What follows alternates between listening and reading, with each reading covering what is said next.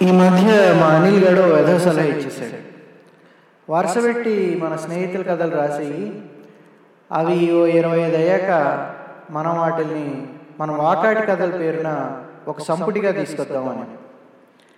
ఇలా రాయడం మొదలు పెడితే అంతా మా స్నేహితుల గురించే రాయాల్సి వస్తుంది. నా రాతలతో ఎక్కడ వాళ్ళ మానాన్ని బతుకుతున్న వాళ్ళని ఎప్పుడో జరిగిన జ్ఞాపకాలతో ఎక్కడ బాధ పెడతానేమో అన్న భయం వ్యక్తం చేసి నన్ను చూసి వాడు నవ్వి ఒరే ముండా నీ అభిప్రాయాలకి వాళ్ళంత విలువిచ్చి తెగ బాధపడిపోతారని నువ్వు మరీ అంతలా ఇదైపోకు.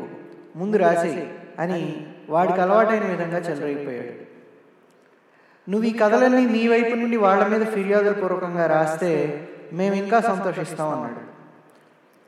ఆ మాటల్ని బలపరుస్తూ మా గిరిగాడు ఇరవై ఏళ్ళ తర్వాత వాళ్ళ గతం మీద వాళ్ళకి ఏమీ హక్కులుండవు అనే క్యావెట్తో కథలు మొదలుపెట్టాడు అని సలహా ఇచ్చి పారేశాడు. అలా సంపుటిగా తీసుకొస్తే దానికి ముందు మాట మన గిరిగాడు రాయాలి. మన శ్రీధర్ గాడు తన డబ్బులతో ప్రచురించి ఇళ్ళిళ్ళు తిరిగి అమ్మాలనే షరతు మీద ముందు మన గోపిగాడితో మొదలు పెడుతున్నాడు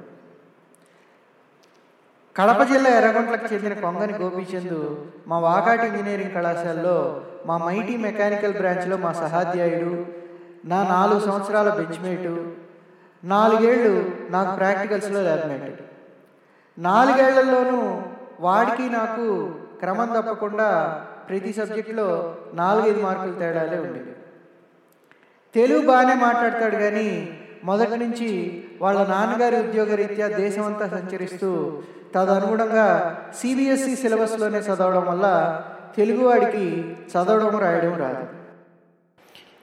కూడూరులో బస్ దిగి వాళ్ళని వీళ్ళని ఈ బస్సు ఆకాడెళ్తుందా లేదా అని అడుగుతుంటే ఓ ముసలవి వీడికి ఏమయ్యా చూసేదానికి చదువుకునే వాళ్ళగానే కనబడుతున్నావు. ఆ మాత్రం ఊర్ల పేర్లు చదవడం రాదా అని క్లాస్ పీకిందని మా గిరిగాడు మా కాలేజీలో టామ్ టామ్ చేసేసాడు మా గిరిగాడు ఏదన్నా చెప్తే మేమిక నిజ నిర్ధారణ లాంటి పనికిమాలిన పనులు పెట్టుకోం. నా కథల్లో చిన్నపిల్లల మొదలు పెద్దవారి వరకు తెలుగు చదవడం రాని పాత్ర ఉంటే ఆ పాత్ర పేరు గోపి అనే ఉంటుందని మీరు కూడా నిర్ణయానికి వచ్చేసేయండి. వీడు మా గిరిగాడు. మళ్ళీ మేము ప్రెసిడెంట్ అని ముద్దుగా పిలుచుకునే నరేంద్ర గాళ్ళు ముగ్గురు రూమ్మేట్స్.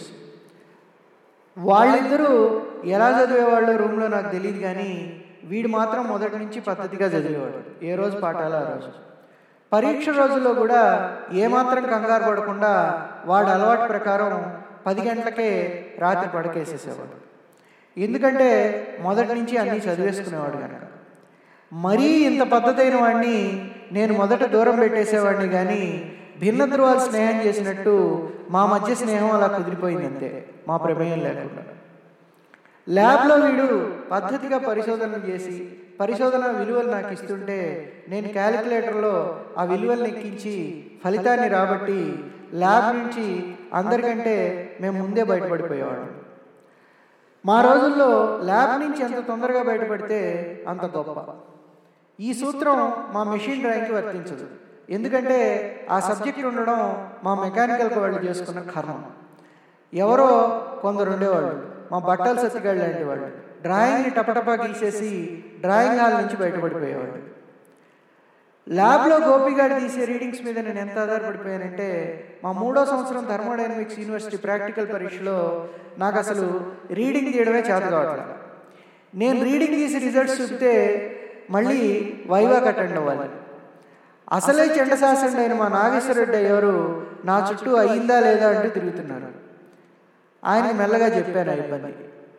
వారిని నీ పాసుగుల చదివి చేస్తావుగా బాగానే నీకు ఇదేం పోయే రోగం అని నాలుగు తిట్టి మా ఎక్స్టర్నల్ ఎగ్జామినర్ చూడకుండా ఆయనే రీడింగ్లు తీసిచ్చి పుణ్యం కట్టుకున్నాడు. ఆ విషయం ఆయన నేను ఫైనల్ ఇయర్ అయ్యేదాకా మనసులో పెట్టుకున్నాడు. సందర్భం వచ్చినప్పుడల్లా నా మీద సెటైర్లే గోపిగాడి సంక్రాంతి సెలవులకి ఒకసారి వాళ్ళ తల్లిదండ్రులు ఉన్న గోరఖ్పూర్ వెళ్ళలేదు కాబట్టి ఒక సంవత్సరం సెలవులకి నేను మా ఇంటికి పట్టుకెళ్ళిపోయాను.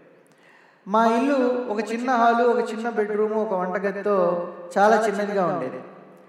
ఆ చిన్న ఇంట్లోనే మా స్నేహితులు ఎవరొచ్చినా మా ఇంట్లో వాళ్ళు ఐదుగురం కలిసి అందరం దాంట్లోనే ఇరుక్కునేవాళ్ళం. గోపిగాడిని ఎవరైనా విసిగిస్తే వాళ్ళ మెండని తను ఒక మోచేత్తో దొరకపుచ్చుకునేవాడు గోపిగాడు అంతే ఇంకా ఉడుంపట్టు విడిపించుకోవడం బ్రహ్మరుద్రాదుల తరం కూడా కాదు. మా శ్రీధర్ గారు ఒకసారి వీడికి ఇట్టానే బలైపోయి మొద్దు నా కొడక అని తిట్టడం నాకు ఇప్పటికీ గుర్తే. వీడు వీడి గురించి కానీ వీడి రూమ్మేట్స్ అయిన గిరిగాడు నరేంద్ర గారి గురించి కానీ నాకేమీ చెప్పేవాడు కాదు. కానీ నేను వీడు నా పరమిత్రుడని అన్ని వీడికి చెప్పుకునేవాడిని. మర్నాడే మా గిరిగాడు వచ్చేవాడు. ఏరా హర్షగా ఇదంటగా నీ సంగతి అని నేను చెప్పిన దానికి నాలుగు చిలువలు పలువులు కలిపి మరి. నాకు అర్థమయ్యేది కాదు. నా సంగతులు ఈ గిరిగాడికి ఎలా తేలిపోతున్నాయి అబ్బా అసలే వాడు నోరు మంచిది కాదు అని.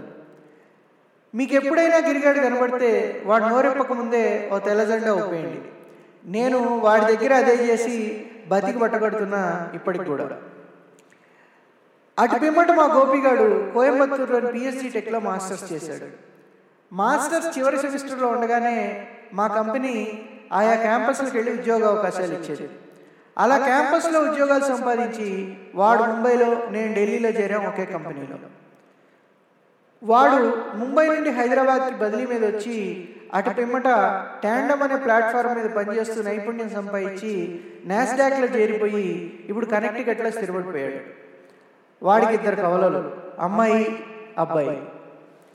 నేనేదో తంటాలు పడి డెన్వర్ చేరుకొని కొన్నేళ్ళు అక్కడే ఉన్నాను. అప్పుడప్పుడు ఫోన్ చేసి పలకరించేవాడిని. వాడి సంగతి తెలిసి ఒకరోజు అడిగేసేవాడిని. ఏరా ఎప్పుడు నేను ఫోన్ చేస్తేనే మాట్లాడతావా? నీకే నువ్వు ఎప్పుడైనా ఫోన్ చేసేది ఉందా లేదా? అని.